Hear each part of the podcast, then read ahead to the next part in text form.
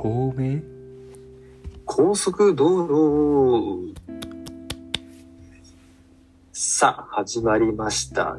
今回第8車線でございます。はい、発車線でございます。まあ今回はね、まあ前回のね、あのー続きで、まあ、前回がね、都会と田舎っていうテーマで話したんだけども、はいはい。まあ後半にね、ちらっと脱線して出てきた、まあ、時間と意識についてというね、ところにちょっとフォーカスして、ちょっとねね深掘りしたいなーってとこなんだけど、いいですね。なんかまあ時間にはちょっと体感時間が違うことがあると。早く感じることもあれば、なんか遅く感じる時もあるよねみたいな話もありましたけど、もうちょっとその辺も深掘りしていければと思いますね。うんうん。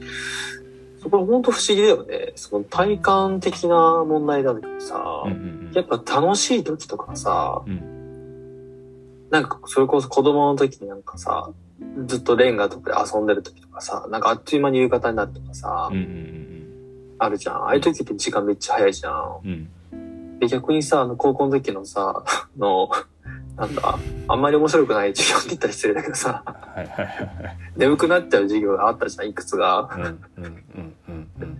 ああいう時めっちゃ遅いじゃん。めっちゃあれ遅い。30分経ってはなと思って、ふっとさ、ファッと時計見たらさ、え、まだ5分とかさ、ざらにあったね。本当に。ざらになったじゃん。ざらにあった。不思議ですよね。あれ不思議だね本当に。うん。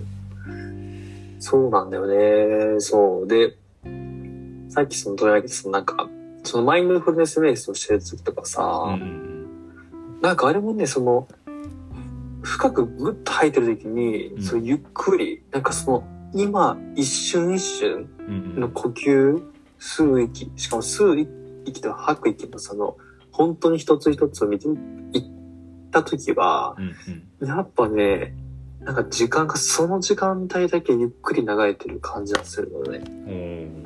だけども、意識をすごい集中してるからうんうん例えば10分瞑想するとするじゃん。うんそのその10分は、早く感じたりするのね。ほう。そう、トータルでは。ぐっとフォーカスしてるから、うんうんうん。あおなんか、あれ ?10 分も経っちゃった？って感じるんだけど、うんうんうんそう本当に今ここにいるときは、なんかすごいね、ゆっくりに感じたりする。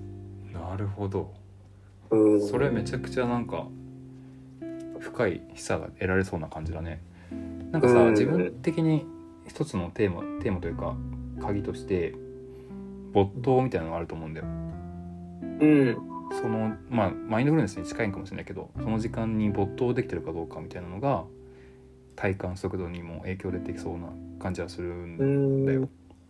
まあ、それこそ楽しいなんか遊楽しく遊んでる時間とかはさ早く感じるっていうのはその楽しく遊んでるゲームとかさそういうものに夢中になってて没頭してるから、まあ後から考え振り返ると、あれもうこんな時間なんだみたいな感じるっていうのがあって逆にさっきの高校のつまらん授業とかっていうのは全然没頭できてないじゃんその授業に。うん。だからまあ退屈に感じて長く感じるみたいなのがあると思うから、なんか没頭ってのはあると思うんだけど、ただそれをまあ長く後から線で見ると短く感じるとかあるけどそのマインドフルネスで今京介が言ったみたいに小さく見るというかなんつうのかな、ミクロにその瞬間瞬間で見ていくとゆっくり感じるっていうのがなんか新しいあれだね。気づきというか。なんか確かうに。ん。その辺のなんか自分のその瞬間瞬間にさゆっくり感じるみたいなのってなんかもうちょっと具体的にというかどういう感覚なのかな。あんまり俺いや、これね、結構その言葉で表現するのはね、非常に難しい領域なんだけど、うんなんて言ったらいいかな、その普段こうやって生きてる時、生活してて、まあ今こうやって話してるとかさうんう、んご飯食べてる時とか、まあ、うんうん何気なくその時間をさ、ただ過ごしてる。うんうんただ、ただその現現在が進んでいくだけうんうんで、あんまり意識しないんだけどさ、うんうんその瞑想とか、今ここに集中するってなった時に、なんかね、なんて言ったらいいのかな。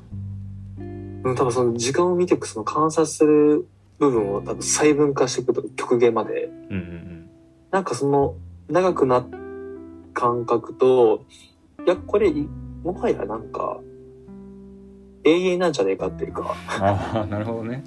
もはやゼロにちなんかゼロがもう無限大みたいなそういう話だな。うん、なんかね、そういう感じる時がね、あったりするんだよね。すごいね。だだけど相対的な時間としてはもちろん1秒、1秒進んでってるんだけど、そこにいる自分は、なんかそういう感じがしたいというか、他の人よりは、他にせかせかしてる人と比べて、うん。ゆっくり、時を刻んでいるような気がする。あうで、なんかその時の状態でね、意外とね、なんか覚えてるって、今でも。あ記憶に残ってるというかそう、あの時の瞑想会のあの座る瞑想の、あの体、時のなんか感覚とかね、なんか覚えてるんだよね。すごいなそれそう。まあ、没頭してるんだけど、うんうんうんうん。なんかそういうのがあるんだよね。うん。そう。うん、これね、本当にね、よくわからないんだよね。なんか没頭で言うと、多分脳科学で言うと、なんか脳がなんかフロー状態っていう状態になってるんだよね。うん多分その、あの、アドレナリンとかさ、うんうんそういう快楽物質がバーって出出てるから没頭できてるのはあるんだけど、なんかね、そう感じるんだよね。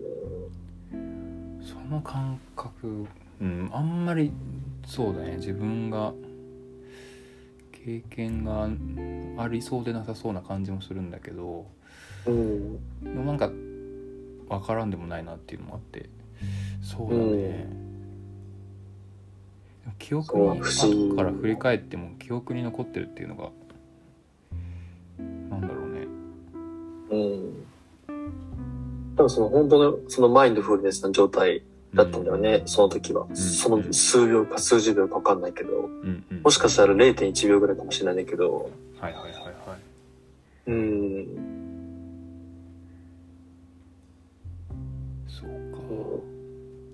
だからなんかさ、あの、チベット密教とかってさ、うん確かあの修行されてる形ってさ、なんか、まあ瞑想っていろいろと種類があるんだけど、うんうん。で、俺がやってる瞑想は、まあ本当に今ここに気づく、今ここに意識を集中するっていううん。もので、うん。なんかその別の世界に行ったりとか、なんか、なんか、なんか目に見えない何かに気づくとか、そういう瞑想もあるらしい。そうではないんだよね。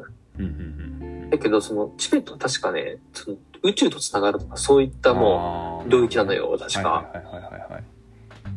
で、なんか、ある人が言ってたのは、チベットかわかんないけど、その瞑想のその意識のフォーカスによっては、なんかその時空を超越するみたいな、いう人がいて、なんか俺それよくわかんないんだけど、うん。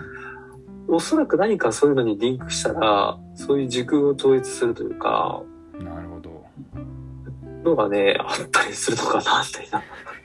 なんかそれに全然ね、根拠もなんもないんだけど。はいはいはいはい、まあ、それに近しい感じがすするってことだよね。だからその本当にマインドフルネスな状態だとなんかあれかなもっと本当に深く深くに掘っていく感じなのかなその時間その瞬間に集中して没頭してるとどんどん深く入っていってそうするとなんかうん自分っていうよりかはもっとなんか全人類とかうん。自然とかも地球とかそういうところ全てを司るところになんか行き着くというかさ、うん。なんかそうだね。うん、すごい重症的だけどそういう感じを受けた。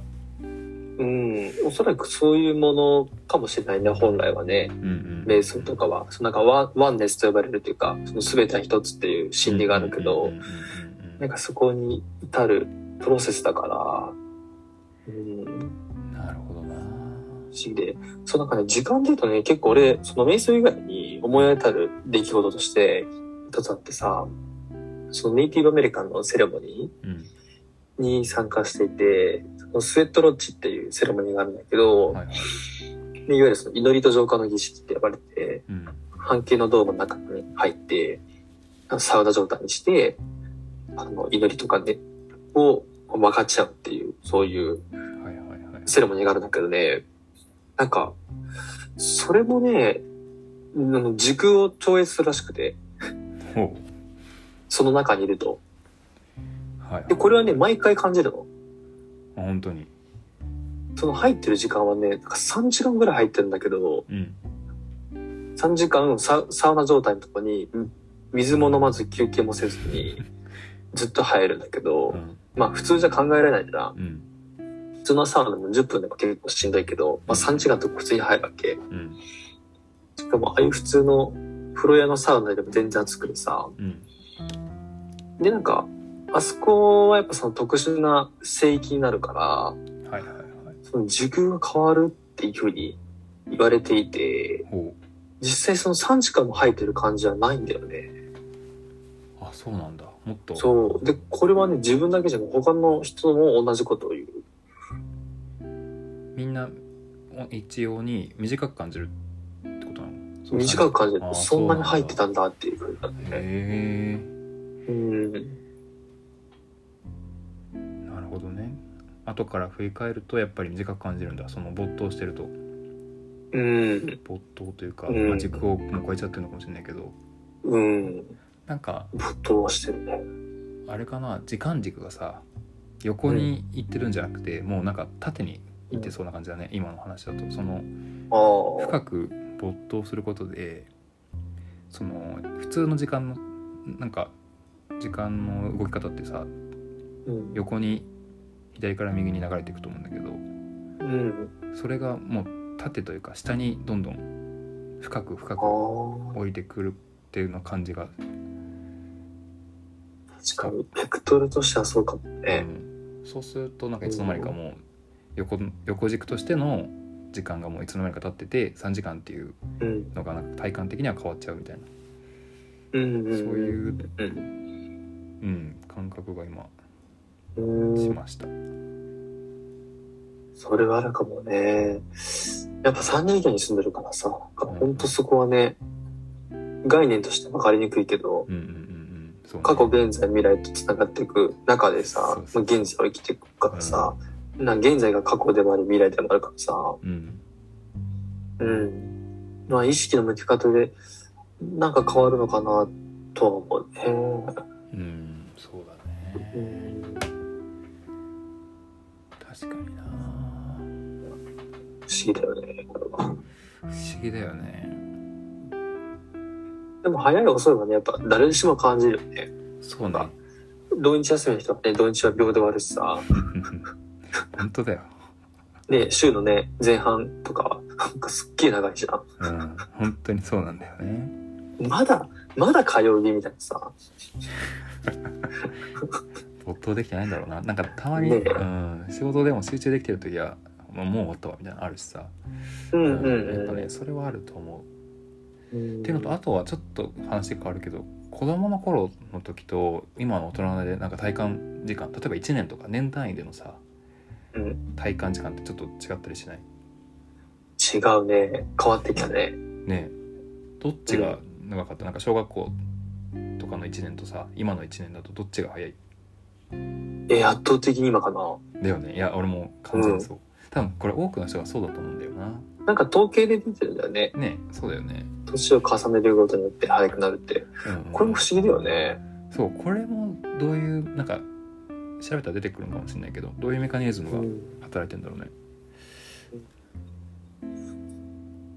なんかあの、だって子供の時のその、うん。自分の時間というかさ、うんうん。遊ぶ時間もあるからさ、没頭できる。そうなん多分スペースが多いはずじゃん。そう。そうするとなんか短く感じそうだよね。この今までの議論の中だと。矛盾してるんだよね。そう。それはすげえよくわからんなと思ってさ。うんなんか今一年あっという間だもんね。そう。どなんでなんだろうね。子供の頃はさなんかある程度何も知らないからさ一つ一つのことがなんか刺激的だったりさ初めてのことが多いから、まあ、それをどんどん味わっていくから長いとかなのかな。だから逆に今はもう大体のことは知っちゃってるからそんなに刺激もなくてその結果パンパンパンパンって終わっちゃうみたいな。でもな難しいな。なんでだろうね。だったら逆にさつまんなくて長く感じてもおかしくないのにねうん。これは何なんだろう？ん、でも早いわ。う早いわ。だってさ、もう社会人になって4年経ってるわけじゃ。うんん大学の4年間が同じだもんね。ね時間的には。おなんか違う感じするもんねねえ、大学の4年間のなんか長いっていうか、うんそう感じで多分。そうなんだよね何なんだろうな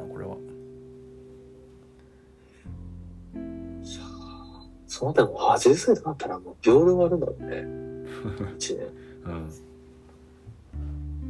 じゃあ、やっぱ今ここを大事に生きるってのが、やっぱ結論ですよな。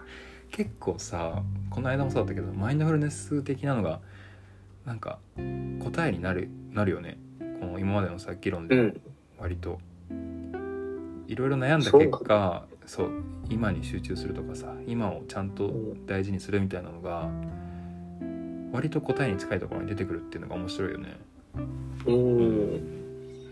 そうなんだね。結局さ、なんか未来のことって誰もわかんないからさ、うんうんうんね、それで、なんか、みんなが不安になったり、悩んだりさ、うんって、まあそれがず全然当然なんだけどさ、うんそれ考えてもね、何か変わるわけでもないしさ、うんうんだったらなんか今ここに生きるしかないよなって、うん、なんか気づいたなまあなかなかそうするのは難しいんだけどね。うん。でもそこがなんかやっぱテーマだと思う。うんそうだね。まあ今ここをね、丁寧に味わっていきましょう、本当に。そうだね味わうっちゅうの大事だね。うんねもう生きてるって奇跡ですから。本当ですよ。本当に。普段は感じにくいですが。そうっすね。いやーちょっと結局短いとか長く感じるみたいなところがなかなか答えは出せないですかねでもここはね。結果的にどうなんだろうねそのさ最終的に後から振り返った時にやっぱり短く感じた方が充実してるのかしら？ああ、いや、そこなかなか深い問いだよ。これもそうなんだよ。うん。人はできることなら長生きしたいじゃない？そう長くだね。ね生きた方がいいっていうのが、まあ、世間一般のうん。論だとした時にさうん。短く感じたってことはね長生きとは逆じゃんある意味うん。それもなんかね難しいわけようん。うんいや、もうこの、これはさ、捉え方によるよね。なんか、仮にさ、あっという間に終わったってことはさ、その分没頭したりさ、楽しかったうんうん時間が多かったわけじゃん。うんうんそれはそれでめっちゃハッピーなことじゃん。うんうんうん。そうなんだよね逆になんか、その退屈な時間が増えるとさ、うんうんうん時間がゆっくりになるとするなら、うんそれはなんか退屈な人生になっちゃうじゃん。極論。ねうん。どう、本当捉え方によるよね、その人。のなんか。そうだね。うん。ああそっか。もしかしたらじゃあ時間の長さはあんまり大事じゃないのかもしれないね。そうすると。ある意味。かもしれない。うん。そうだね。そしたらそうだよね。長さが大事って言ったらさセミの人生セミなんか2週間とかすぐ死んじゃうセミうん。なんてね、みんな生きてる意味ないみたいになっちゃうもんな。うん。そうそうなんだよね。そう、だってね、早く亡くなる方もいるけどさ、うん。有名な方とかでも、うんうんうん。でもめっちゃ太い人生だったりするじゃ。そうんそう。あ太く短い。太さそうだね。太さが大事かもね。その道の。そうそうなんだよね。で、これもね、これに関してもそのコントロールできないっていうかさ、はいはいはい。ね、その人の道だったからさ、うん。うん、なんか、こっちがいい悪いっていう二元論では、えー説明ができないかはいはいはいはい。そうね。ら、ううん。ん、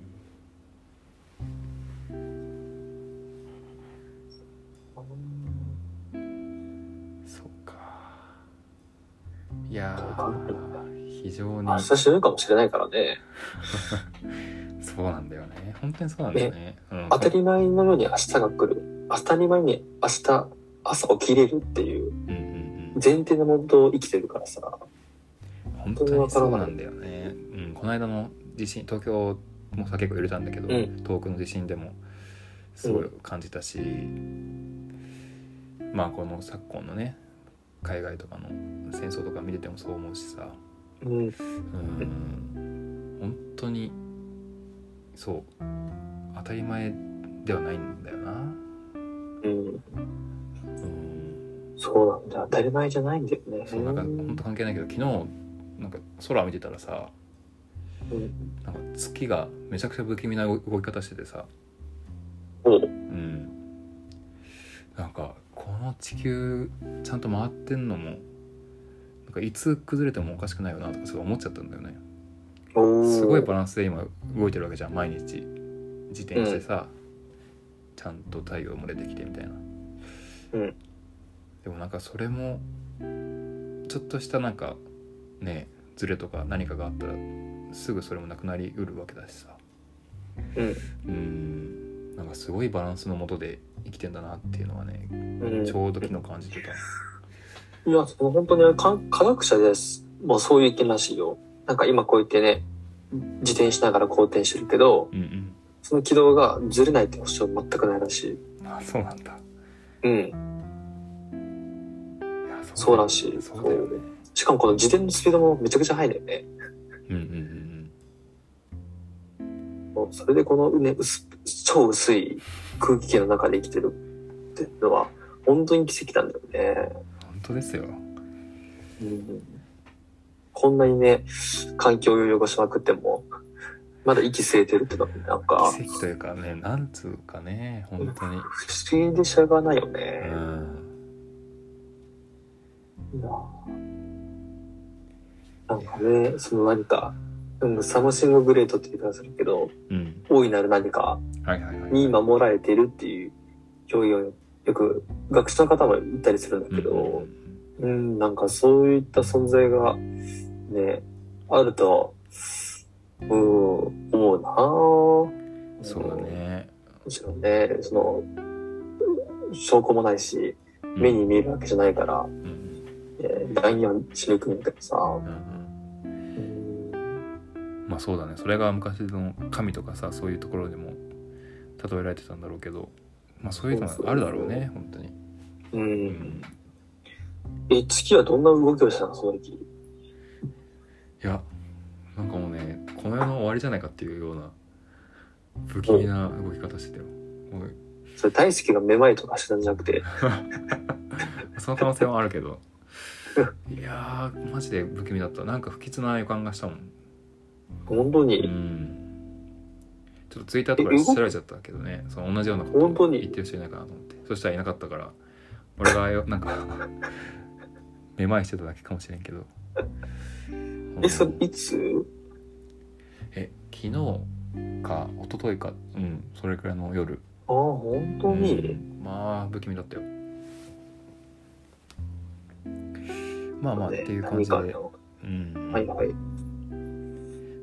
ちょっと時間の体感速度っていうところからどんどんこれも脱線していったような気もしますけどまうん。あこれも難しい問いだねなかなか。ね、まあ結論は、まあ今ここを大事に行きましょうっていうところですな。そうっすね。やはり。やはりそうなっちゃいますね。まあちょっとその中でね。そんなとこですか一ね。旦今回は以上にしましょうか。はい、はい、では今日も安全運転でバイバイ。バイバイ。